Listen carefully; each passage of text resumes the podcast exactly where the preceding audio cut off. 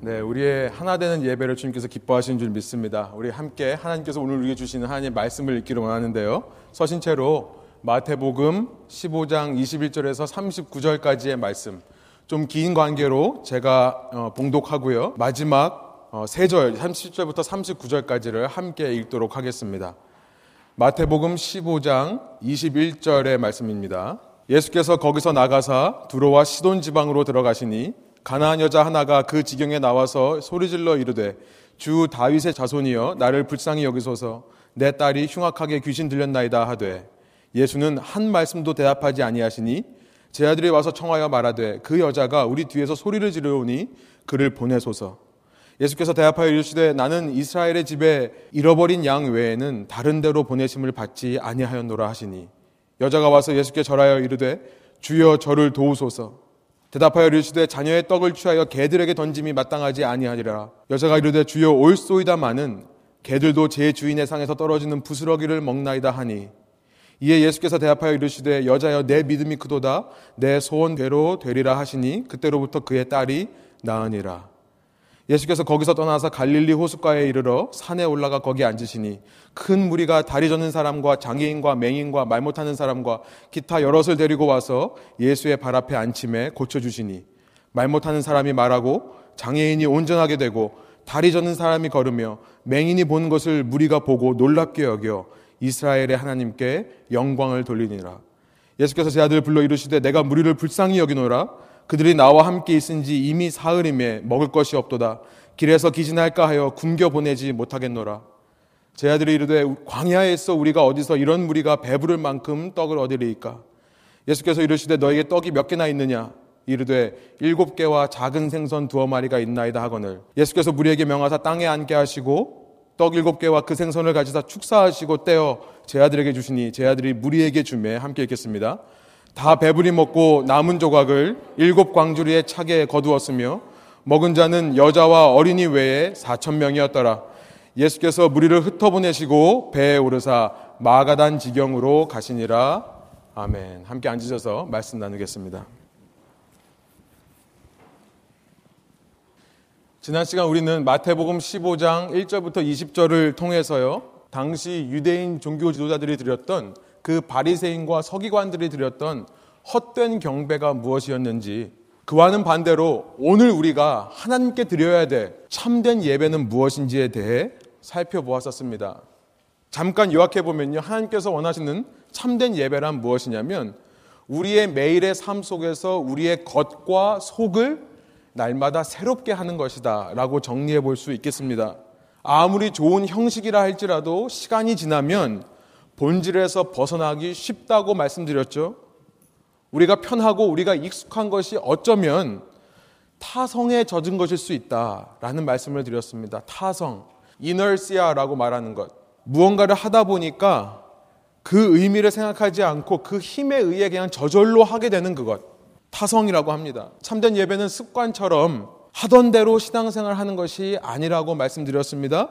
안일하게 레이지하게 인돌런트 안일하게 신앙생활 하는 것이 아니라 매 순간 하나님을 더 사랑하는 본질을 위해 나의 이 껍질, 나의 겉모습, 나의 형식을 날마다 점검해보고 개혁하는 것이 참된 예배라 말씀드렸습니다. 그리고 참된 예배는요, 이렇게 겉을 개혁하는 것만이 아니라 말씀 앞에서 내 속사람, 나의 innermost being, 나의 self, 나의 자아가 말씀 앞에서 쳐서 복종되는 것까지를 얘기한다고 말씀드렸습니다.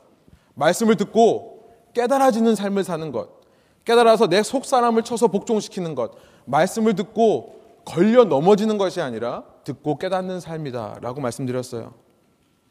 여러분 그러나 예수님께서 유대인 종교 지도자들에게 그 바리새인들과 서기관들에게 당시 그들이 드리던 제사, 당시 그들의 예배보다 더 중요하게 생각하신 것이 있었습니다. 그것은 뭐냐면 제사를 드리는 그 사람의 마음이에요. 예수님께서는 우리가 이미 마태복음 9장과 12장, 정확히 말하면 9장 13절과 12장 7절에서 예수님께서 동일한 말씀을 반복하여 두 번 말씀하셨다는 사실을 우리는 압니다. 여러분 주부에 있습니다만 마태복음 9장 13절의 말씀이 이렇습니다. 너희는 가서 내가 긍휼을 원하고 제사를 원하지 아니하노라 하신 뜻이 무엇인지 배우라. 나는 의인을 부르러 온 것이 아니요 죄인을 부르러 왔노라 하시니라. 마태복음 12장 7절에는 이런 말씀이 있었습니다. 나는 자비를 원하고 제사를 원하지 아니하노라 하신 뜻을 너희가 알았더라면 무죄한 자를 정죄하지 아니하였으리라. 한국어 번역해 보니까 긍휼, 자비라는 단어를 썼기 때문에 조금 이 말씀이 다른 것처럼 느껴질 수 있지만요. 실은 예수님은 똑같은 말씀을 두 번 동일하게 반복하여 말씀하신 겁니다. 예수님도 반복을 하셨어요. 강조하시기 위해 그런 겁니다. 이것은 예수님께서 호세아 6장 6절에 나와 있는 하나님의 말씀을 그대로 인용하다가 쓰신 것입니다. 두 번 반복하신 거예요. 호세아 6장 6절. 나는 인애를 원하고 제사를 원하지 아니하며 번제보다 하나님 아는 것을 원하노라. 긍휼, 자비, 인애라고 표현된 이 단어들은요. 모두 똑같은 단어들입니다. 같은 단어예요. 마태복음 9장 17절의 배경이 무엇입니까? 예수님께서 죄인들과 또 세금을 걷는 사람들과 함께 식사하시려고 하자 유대인들 종교 지도자들이 예수님께 말하는 겁니다. 아니 당신은 하나님께로부터 온 사람이라면서 어떻게 이런 사람들과 함께 식사할 수 있습니까? 예수님은 그들을 향해 하나님께서 원하시는 예배는 제사는 하나님의 법대로 드리는 것만을 의미하는 것이 아니라 그 전에 죄인들을 향해 긍휼하게 여기는 마음이다라고 말씀하시는 거예요. 마태복음 12장에서는요. 예수님의 제자들이 배가 고파서 밀밭에서 곡식을 잘라 먹습니다. 마침 그날이 안식일이었어요. 이것을 본 유대인 종교 지도자들이 아니 어떻게 당신의 제자들은 안식일에 곡식을 잘라 먹는 일을 할 수 있습니까? 그에 대해 예수님께서 말씀하십니다. 하나님께서 가장 기뻐하시는 예배는 하나님의 법대로 드려지는 것 이전에 배고픈 사람들을 보고 불쌍히 여기는 그 마음이다. 하나님께서는 그걸 원하신다는 것을 말씀하는 거예요. 하나님은요, 제사보다 제사 드리는 사람의 마음을 더 중요하게 보신다는 겁니다. 아니, 실은 하나님께서 원하시는 제사란 뭐냐면요. 긍휼과 자비 그 자체입니다. 그것이 하나님께서 원하시는 제사예요. 하나님은 긍휼과 자비만 있으면 제사 드리지 말아라 라는 의미에서 이 말씀을 하신 것이 아닙니다. 예배가 필요 없다고 말하는 것이 아니라 하나님께서 가장 기뻐하시는 제사, 하나님께서 가장 기뻐 받으시는 예배는 긍휼 그 자체, 자비로운 마음 그 자체라고 말씀하는 겁니다. 그래서요. 히브리서를 쓰신 분은 이렇게 기록하고 있습니다. 히브리서 13장 16절에 제가 세 번역으로 한번 읽기 원합니다. 우리 한 목소리로 한번 이 말씀을 읽어볼까요? 선을 행함과 가진 것을 나눠주기를 소홀히 하지 마십시오. 하나님께서는 이런 제사를 기뻐하십니다. 사랑하는 여러분, 우리가 신앙생활 하면서 너무나 쉬운 것은 뭐냐면요. 우리의 겉모습만 변하는 것은 쉽습니다. 눈에 보이는 형식을 뜯어 고치는 것은 쉽습니다. 교회 다니다 보니까 말투가 바뀌더라. 교회 다니다 보니까 삶의 패턴이 달라지더라. 금요일, 토요일, 주말만 되면 전에는 놀러 갔는데 주일만 되면 집에서 쉬고 그냥 띵까띵까 하고 시간을 보냈는데 믿고 나니까 교회 중심으로 신앙생활 중심으로 주말 시간이 사용되더라. 물론 이것도 신앙인으로서의 한 변화인 것은 사실입니다. 그러나 이것은 너무나 쉬운 변화예요. 종교인으로서 요구되는 모습을 보여주는 것일 뿐, 여러분 이것에 복음의 능력이 나타났다고 말할 수 없습니다. 사람들 앞에 서서 가르치고요. 사람들 앞에 서서 봉사하고요. 사람들 앞에서 예배를 인도하고 하다 보니까 그런 종교 행위가 요구되는 모습으로 바뀌어 갑니다. 그렇죠. 목회자라고 저희는 제가 두 달에 한 번씩 막 머리 자르고 있는데 요즘 한 달에 한 번씩 머리를 잘라요. 지금도 좀 지저분한데요. 목회자라고 옷도 깔끔하게 입고 말도 좀 목회자스럽게 하려고 하는 겁니다.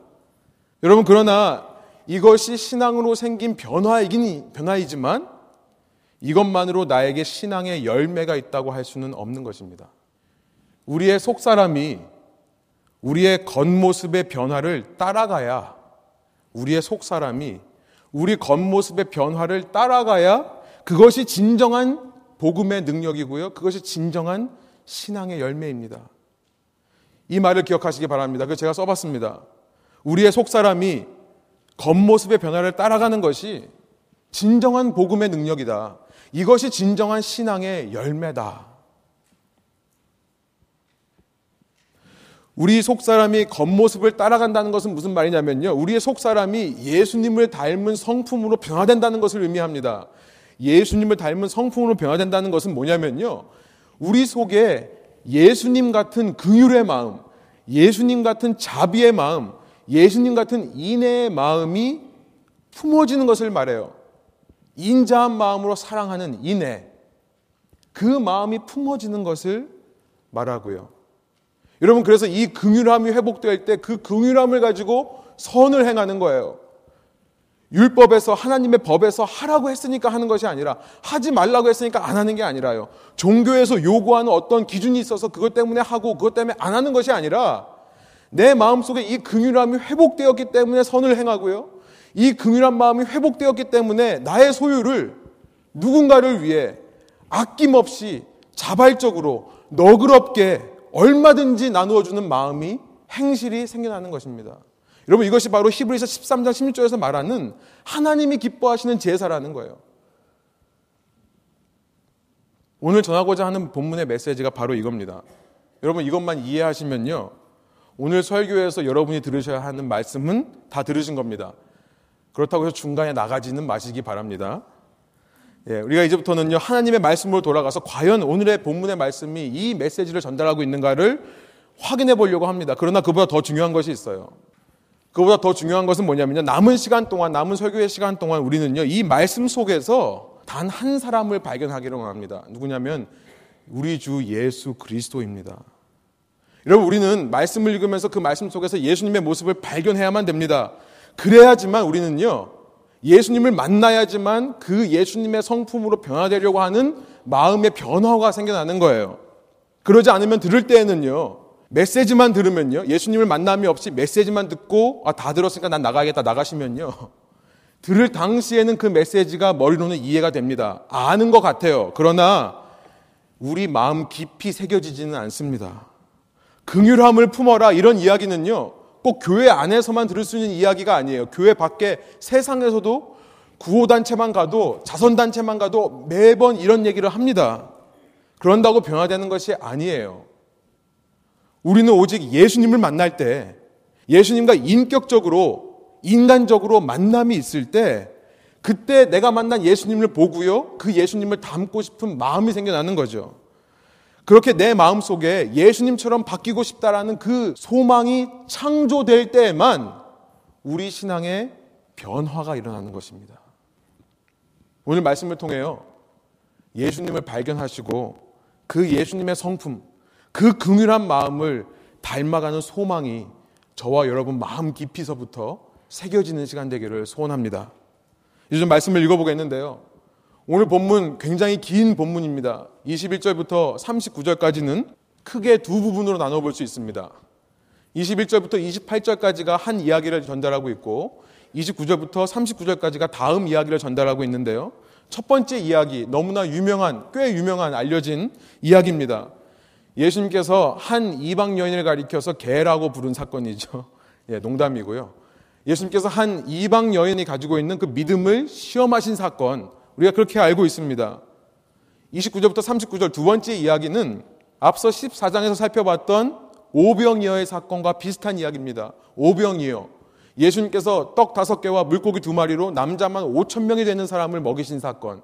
그것과 비슷한 칠병이어의 사건입니다. 예수님께서 일곱 개의 떡과 물고기 두 마리로 남자만 4천 명이 되는 사람들을 먹이신 사건이에요. 먼저 첫 번째 이야기는 이렇습니다.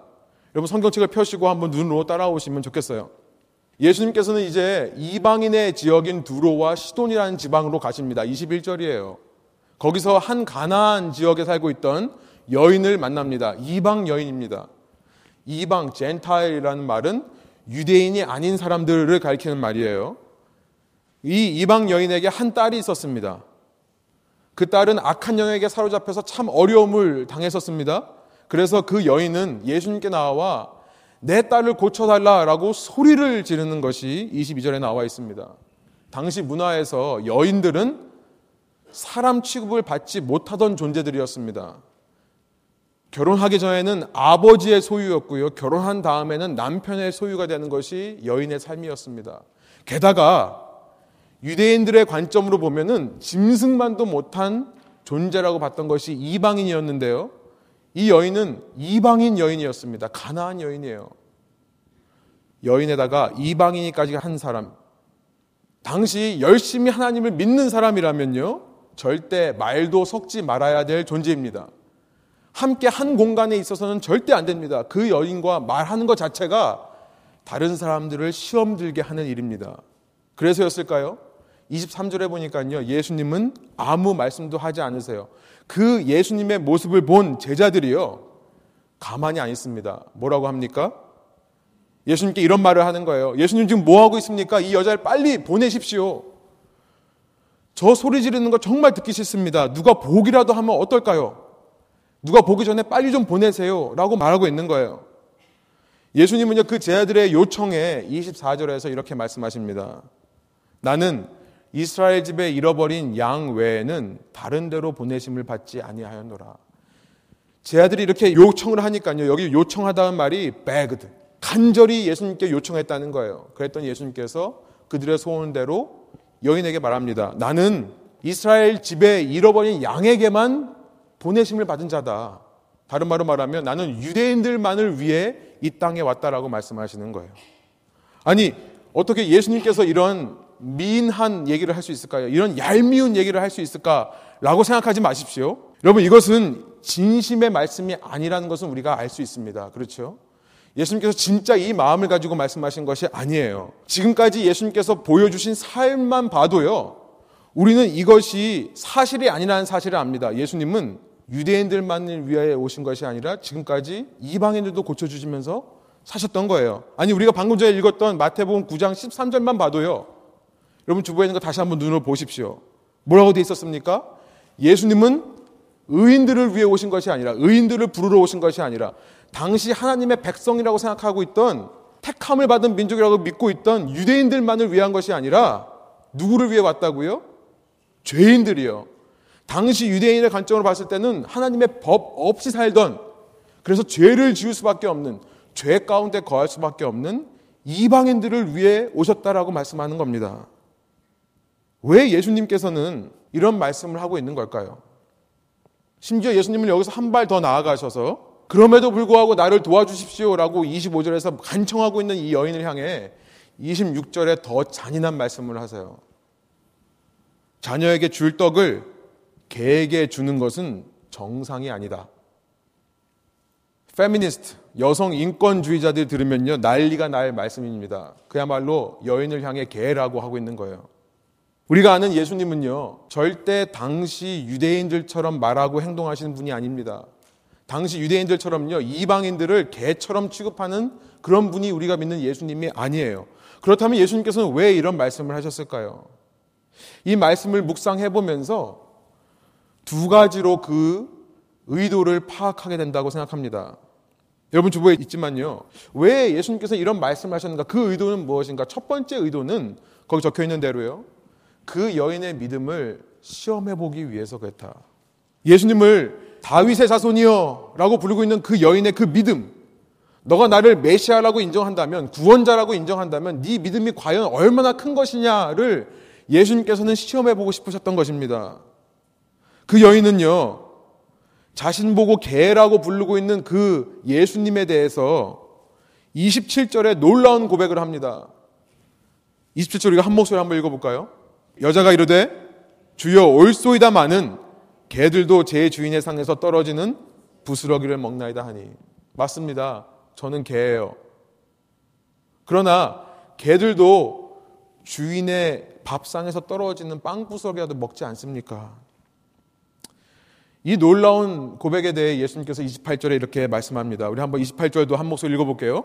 이에 예수께서 대답하여 이르시되 여자여 내 믿음이 크도다 내 소원대로 되리라 하시니 그때로부터 그의 딸이 나으니라. 예수님은요 바로 이 28절을 말씀하시기 위해 앞서 그렇게 잔인하기도 하고 얄미워 보이기까지 하는 말씀을 하셨던 것이라 이해할 수 있는 것입니다. 그러니까 예수님은요 지금 마치 금의 순도를 높이기 위해 그 금덩이를 뜨거운 온도의 불에 집어넣는 것처럼요. 이 여인에게 어떻게 보면 소화하기 힘든 말, 어떻게 보면 상처받을 수 있는 말들을 하심을 통해 그 속에 있는 참된 믿음을 끄집어내시는 거죠. 그 믿음을 제자들 앞에 보여주시는 것입니다. 바로 이런 목적으로 예수님께서는 처음부터 이 여자에게 아무 대꾸도 하지 않으셨고 그 여자가 소화하기 힘든 어려운 말씀들만 했다라고 이해할 수 있습니다. 그러나 두 번째는요. 저는 이것이 더 중요하다고 생각합니다. 두 번째 예수님의 의도는 뭐냐면 이런 모습을 통해 지금 이 이방 여인의 믿음을 드러내시는 것만이 아니라 이 상황을 바라보고 있는 제자들의 믿음 또한 점검하시고 시험하시고 있다는 거예요. 제자들, 제자들의 믿음도 점검하고 살펴보고 있다. 빈칸에 제자들이라고 쓰시기 바랍니다. 그래서 예수님께서는요, 애초부터 소리 지르는 이 여인에게 아무 대꾸를 하지 않으신 것이라 이해할 수 있는 것입니다. 이제까지 예수님과 함께 다니면서 수많은 가르침을 들었을 그 제자들, 이전까지 예수님과 함께 다니면서 수많은 기적들을 직접 봐왔던 제자들, 수많은 경험을 한 제자들이 본래대로라면, 원래대로라면 상종도 하지 않고 말도 섞지 않을 그 이방 여인을 향해 어떻게 반응하는가를 보고자 하셨던 거예요. 그 힌트가요, 23절, 24절에 나와 있습니다. 예수님께서 아무 말씀을 안 하시자 제자들이 예수님께 보인 반응은 뭐였냐면 아까 말씀드린 대로 저 여자를 내쫓으라. 보내라 라고 번역되어 있지만 이것은 그냥 보내라는 말이 아니라 내쫓으라는 말입니다. 그에 대해서 24절 예수님께서 평소에 자신의 생각과 모습과 너무나 다른 말씀을 하시는 거예요. 24절의 말씀이죠. 나는 이스라엘의 집에 잃어버린 양에게로만 부르심을 받았다. 여러분 이것은 예수님의 마음이 아니라 제자들의 마음을 예수님께서 대변해 주신 것이라 이해할 수 있는 것입니다. 당시 유대인들이 가지고 있던 마음입니다. 아니 메시아는 다윗의 자손인 메시아는 택하신 백성인 우리도 구원하시기 바쁘신데 멍멍이 같은 존재들인 너희들을 신경 쓰실 겨를이나 있겠느냐?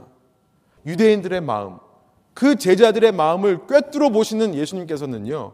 그래서 24절에 이 말씀, 또 26절에 자녀의 떡을 취해 개들에게 던짐이 마땅하지 않다라는 말씀을 하고 계시는 겁니다. 여러분, 우리가 주목해야 된 것은 뭐냐면 앞서 22절에서 이 여인이 외친 그 한마디의 말입니다. 뭐라고 말씀합니까? 우리 한 목소리 한번 읽어볼까요? 가나안 여자 하나가 그 지경에서 나와서 소리질러 이르되 주 다윗의 자손이여 나를 불쌍히 여기소서 내 딸이 흉악하게 귀신 들렸나이다 하되 우리가 주목해야 될 것은요 이 파란 글씨예요 나를 불쌍히 여기소서 have mercy on me 원어로 보면요 제가 설교의 시작에서 말씀드렸던 하나님의 긍휼 자비 인애라는 단어와 동일한 단어가 사용된 겁니다 그 동일한 긍휼이라는 명사로부터 파생된 거기서부터 나온 이 동사가 긍휼히 여겨달라라는 동사예요. 그러나 이렇게 긍휼함을 보여달라라고 외치고 있는 이 여인에 대해 제자들의 반응이 무엇이었습니까? 긍휼의 마음을 갖기는커녕 오히려 소리 지르는 겁니다. 예수님께 간절하게 애원하는 거예요. 이 여자를 좀 보내주십시오. 저 소리 지르는 소리가 듣기 싫습니다. 예수님께 간청하는 겁니다. 여러분 결국 이 첫 번째 이야기에서 긍휼함을 보이시는 분은 단 한 분이에요. 예수님만 긍휼함을 보이십니다. 당시 약자 중에 약자라고 할 수 있는 이방인 여인에게 오직 예수님만이 반응하고 계세요. 마태가 이 기록을 남긴 목적이 무엇이겠습니까? 아니, 하나님께서 성령으로 마태를 감동시켜서 이 이야기가 기억나게 하시고 기억난 이야기를 쓰게 하신 목적이 무엇이겠어요? 예수님과 너무나 대조되는 예수님과는 너무나도 다른 제자들의 모습, 자신을 포함한 제자들의 모습을 기록하게 하신 이유가 무엇이겠습니까? 왜 예수님은 이제까지, 이전까지 제자들에게는 믿음이 작은 자들아, 믿음이 적은 자들아라고 말씀하셨으면서 이 이방 여인에 대해서는 하필이면 제자들 앞에서 큰 믿음의 사람이다라고 칭찬하시는 것일까요? 하나님께서 기뻐하시는 제사는요, 속 사람이 변하는 것. 겉모습만 변하는 것이 아니라 속 사람이 그 겉모습의 변화를 따라가는 것임을 말씀하기 위해서라 생각합니다. 제자라면 예수님을 따르고 있는 제자라면 모양만 제자가 아니라 삶의 행동만 제자가 아니라 그 마음의 중심이 예수님을 닮아 긍휼한 마음을 품게 되는 것. 예수님처럼 이방 여인이라 할지라도 불쌍한 마음을 품는 것. 그것이 하나님께서 원하시는 제사라는 사실을 알려주기 위해 이 말씀을, 이 이야기를 기록하게 한 것이 아니겠습니까? 여러분, 두 번째 이야기 역시 이런 관점으로 보면 동일한 이야기입니다. 똑같은 이야기예요. 예수님은 이곳을 떠나서 다시 갈릴리로 돌아오십니다. 한 언덕에 올라 거기 앉으세요. 29절입니다. 큰 무리가 예수님께 나옵니다. 장애인들이에요. 다리 젖는 사람, 보지 못하는 시각장애인, 듣지 못하고 말하지 못하는 장애인들을 예수님께서는 고쳐주십니다. 그러자 무리들이 놀라서 31절에 이렇게 반응합니다. 이스라엘의 하나님께 영광을 돌리니라. 자, 노란 글씨로 표현했는데요. 이스라엘의 하나님께 라고 말하는 것으로 봐서 이들은 유대인들이 아닌 겁니다. 이방인들이에요. 앞서 14장에 기록된 것처럼 예수님은 이 이방인 무리들을 향해 속이 뒤집어지는 아픔을 체험하십니다. 32절 보여주세요. 내가 무리를 불쌍히 여기노라. 제가 오병이어 때 말씀드렸죠. 이 불쌍히 여긴다는 말은 속이 뒤집어진다. 장이 뒤틀리는 겁니다. 예수님은 이 마음으로 지난 3일 동안 먹을 것이 없어서 지쳐가는 무리를 향해, 아니, 사실은 장애인들을 향해, 아니, 사실은 하나님을 모르고 죽어갈 수밖에 없는 이방인들을 향해 아픔을 느끼시는 거예요. 긍휼한 마음이 생겨나는 것입니다. 여러분, 그런데 놀라운 것은 제자들의 반응입니다. 33절이에요. 제자들이 이르되 광야에 있어 우리가 어디서 이런 무리가 배부를 만큼 떡을 얻으리이까? 아니 바보입니까? 좀 전에서 14장에서 오병이의 사건을 체험하고도 한 장밖에 지나지 않았는데요. 기억을 못하는 건가요? 예수님께서 빵 다섯 개와 물고기 두 마리로 남자만 5천 명을 먹이신 사건을 경험하고도 아니 지금 이들은요 빵 두 개가 더 있습니다. 빵 일곱 개와 물고기 두 마리예요. 사람들은요 남자만 4천 명이라고 되어 있습니다. 남자만 1천 명이 더 적어요. 오병이어의 사건을 경험하고도 칠병이어의 사건 앞에서 이 광야에 도대체 어디 떡이 있습니까? 바보인 걸까요? 그새 잊어버린 걸까요? 아니요. 마태의 포인트는 뭐냐면 마태를 감동하셔서 이 이야기를 기록하게 하신 성령 하나님의 포인트는 뭐냐면 이들이 바보라서가 아니라 그들 속에 예수님을 닮은 컴패션, 긍휼의 마음이 없다는 것을 드러내시기 위해 이 말씀을 기록하게 하신 것입니다. 실병이의 사건의 의도, 첫 번째 제자들의 긍휼 없음을 드러내기 위해 그렇다는 거예요. come, com이란 말은 with, 함께라는 뜻입니다. passion이라는 말은요, pass, pass라는 말이 아파하다는 뜻이에요. 그리고 뒤에 명사로 만드는 iom이 붙었습니다. 함께 아파하는 것, 긍휼의 마음이 없는 것. 제자들은요, 이방인들과 함께 먹고 싶지 않은 거예요. 예수님께서 오병이어의 사건을 할 수 없다고 믿는 게 아니라 이미 그건 알아요. 예수님께 그런 능력이 있다는 것을 압니다. 그러나 이방인들과 한 자리에서 먹고 싶지 않은 겁니다. 당시 한 자리에서 식사를 한다는 것은 단순히 먹는 것을 의미하는 게 아니라 유대인의 관점에서 뭐냐면 그 존재와 내가 친밀한 교제와 연합을 이루는 것을 상징하는 일입니다. 자신들이 평생 개처럼 여기던 무관심하게 살던 그 이방인들과 겸상하고 싶지 않은 거예요. 함께 먹고 싶지 않은 겁니다. 결국 이 이야기 속에서도요, 예수님께만 긍휼, 자비, 인애의 모습이 보입니다. 칠병이어를 들고 일곱 개의 떡과 두 마리의 물고기를 들고 하늘 향해 감사하신 예수님께서 제자들에게 나눠 주시라고 하고요. 배불리 먹고 난 다음에 일곱 광주리가 남았다고 그래요. 제자들이 수고하면서 노력한 것이 아니기 때문에 열두 광주리가 남은 게 아니라 일곱 광주리만 남았습니다. 이 광주리라는 것은 한 사람이 먹는 음식 바구니거든요. 제자들에게 영광이 돌아가지를 않는 것입니다.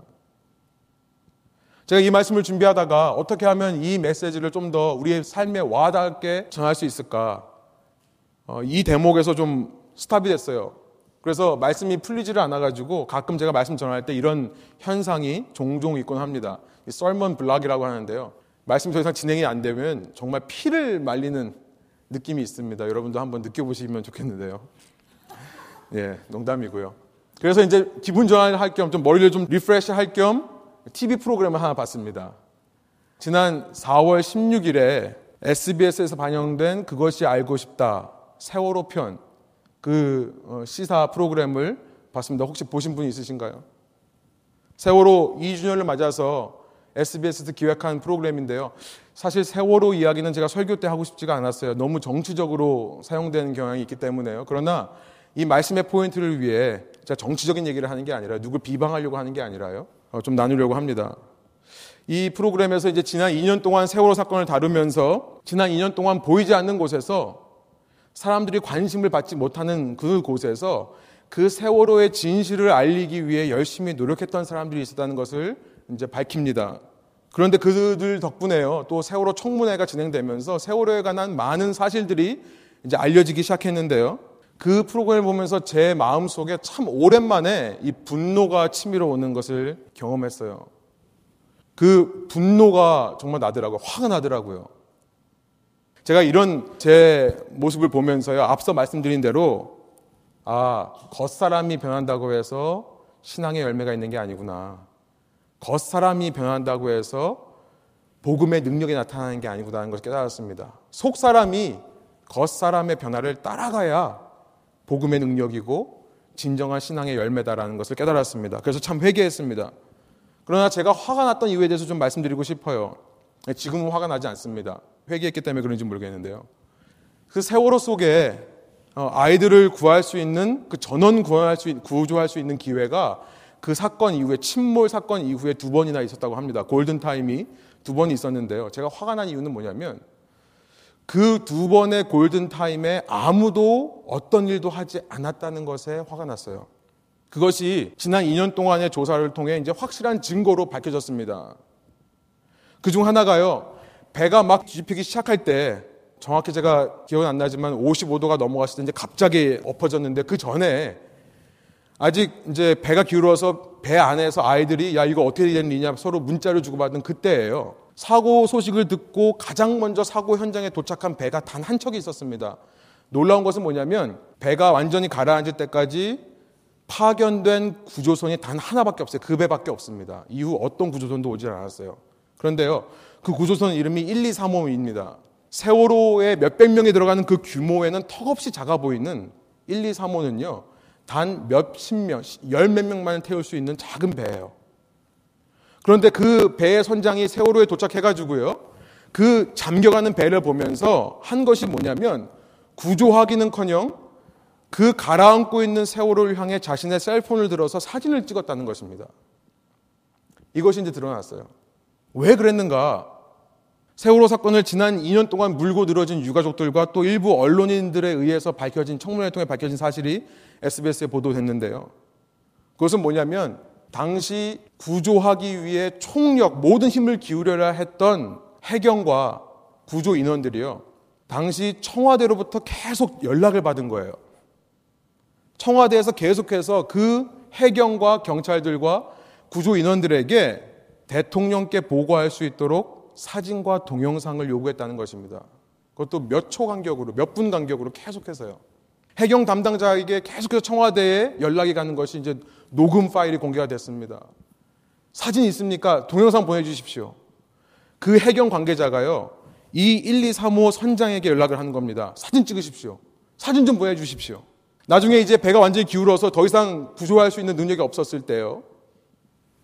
그때라도 사실 특수 잠수부를 취입했다 그러면은 많이 살릴 수 있었다고 합니다. 근데 그 순간에도 이 1, 2, 3호에서는 뭐라고 있었냐면 이제 보다 못한 민간 어선들이 접근을 해서 그때 가판에 나와 있던 몇 명 아이들을 구조해냈어요. 그런데 이 1, 2, 3호는 그 순간에도 뭐라고 있었냐면 이건 이제 민간 어부 중에 한 분이 증언을 한 겁니다.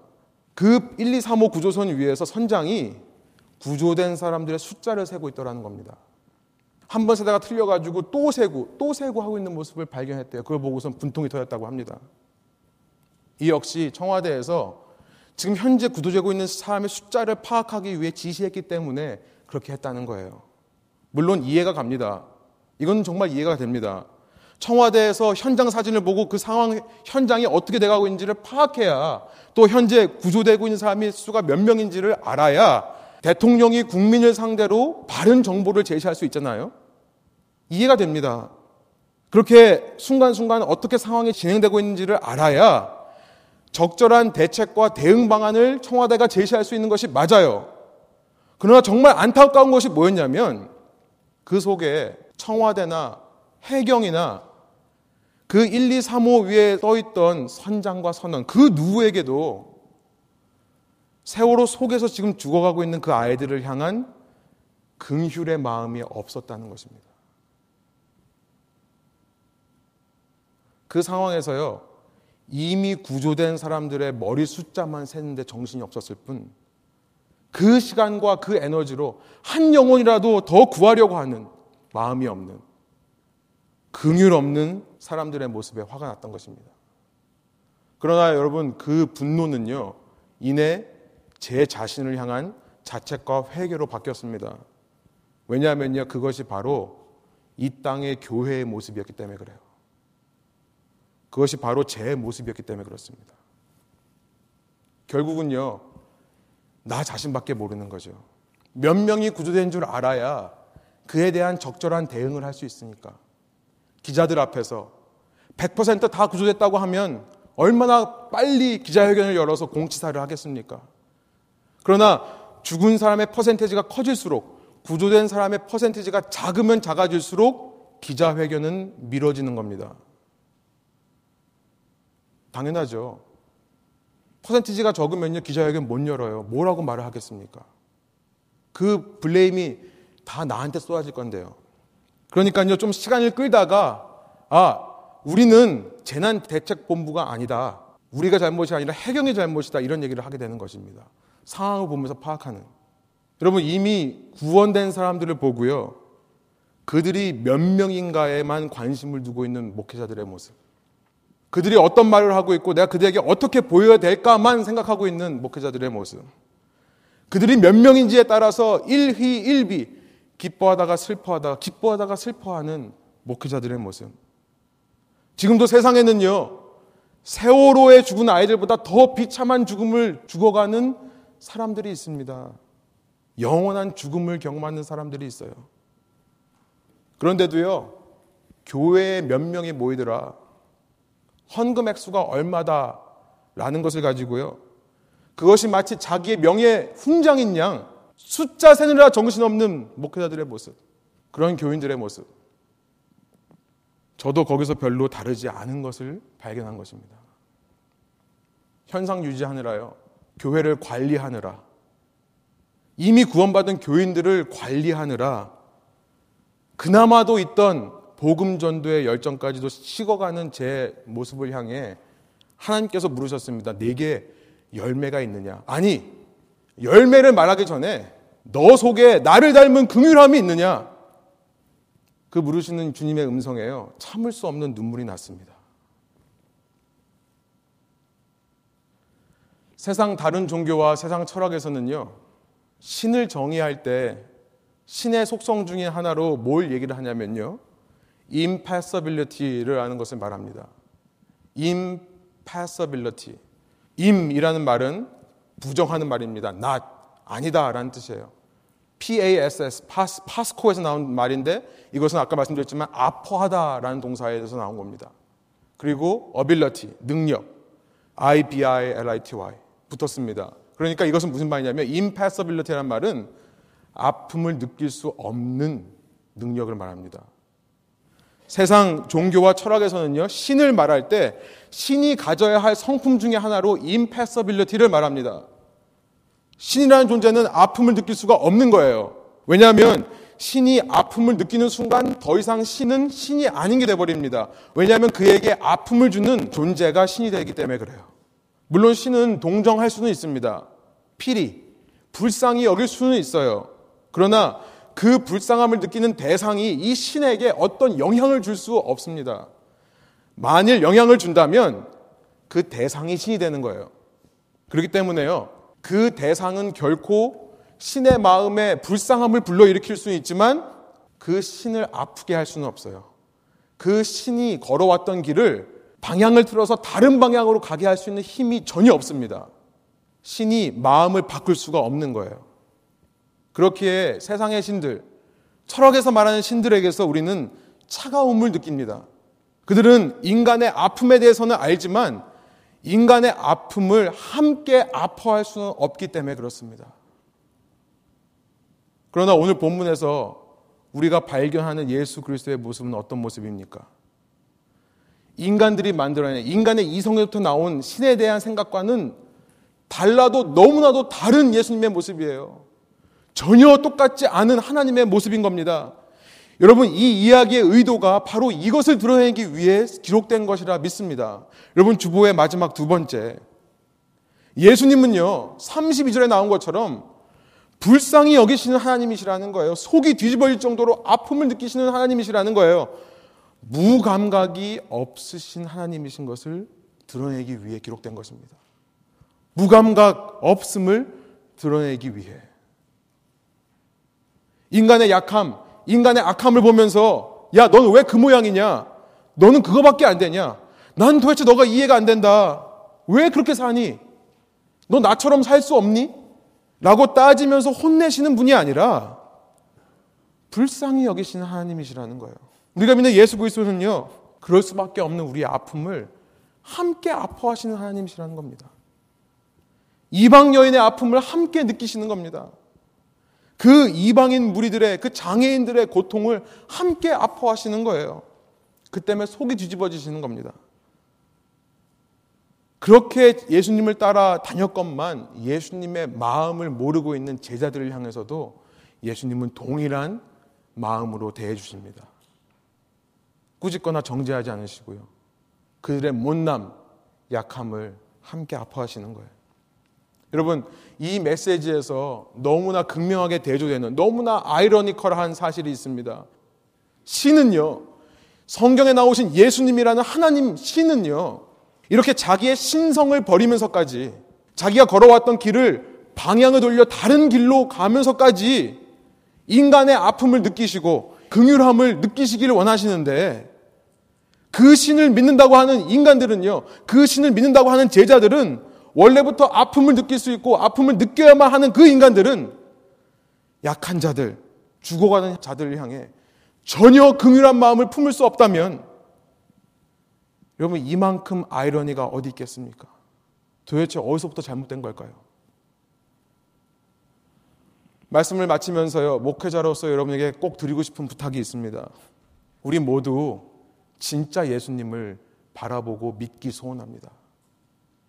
내가 만들어낸 예수님은 이럴 거야 하는 그 허상의 예수를 믿고 사는 것이 아니라요. 성경에 나타난 예수님을 만나고요. 성경에 나타난 예수님을 바라보고요. 그의 성품을 우리도 품게 되기를 소원합니다.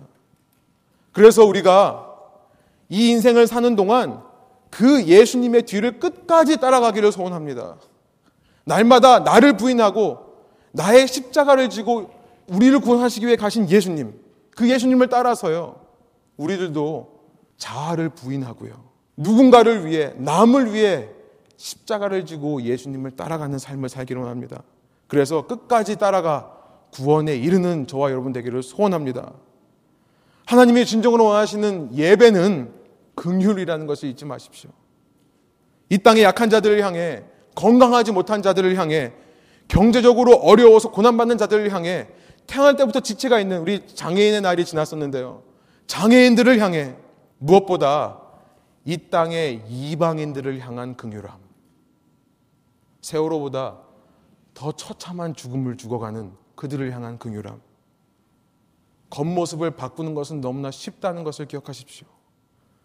그러나 열매가 없습니다.